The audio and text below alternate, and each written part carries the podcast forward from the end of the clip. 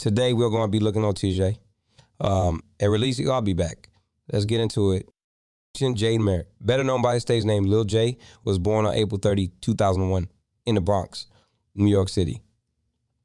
Raised by a single mother in a roomy apartment, along with two younger siblings, he faced challenges early on. Merritt often found himself in trouble, engaging in petty robberies and school fights.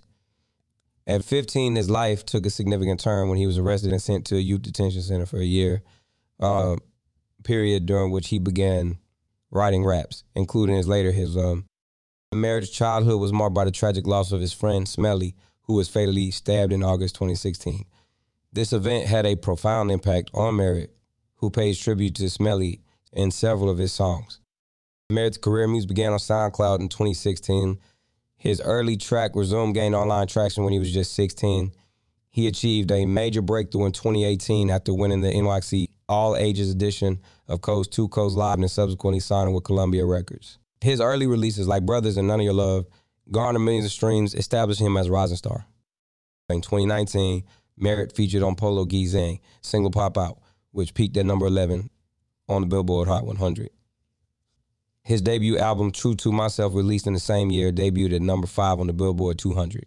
He also gained recognition through collaborations and featured on a remix of 24kGoldn's Valentino. 2020 saw Merritt release the single 20 as 20 and the EPS State of Emergency, which included the track New York. He also featured on Pop Smoke's posthumous album, contributing to the track Mood Swings.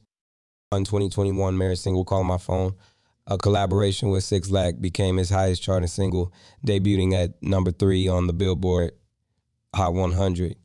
He also released Headshot, uh, collaboration with Polo it's Kaley Cuoco for Priceline. Ready to go to your happy place for a happy price? Well, why didn't you say so? Just download the Priceline app right now and save up to 60% on hotels. So, whether it's Cousin Kevin's Kazoo concert in Kansas City, go Kevin, or Becky's Bachelorette Bash in Bermuda, you never have to miss a trip ever again. So, download the Priceline app today. Your savings are waiting.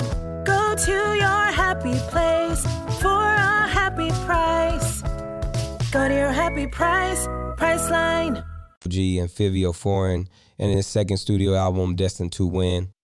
Merritt's life took a dramatic turn in 2022 when he was shot seven times during an attempted robbery in New Jersey. He underwent emergency surgery and fortunately recovered. Later in the year, he released singles in My Head and Beat the Odds, which reflected on his near fatal shooting.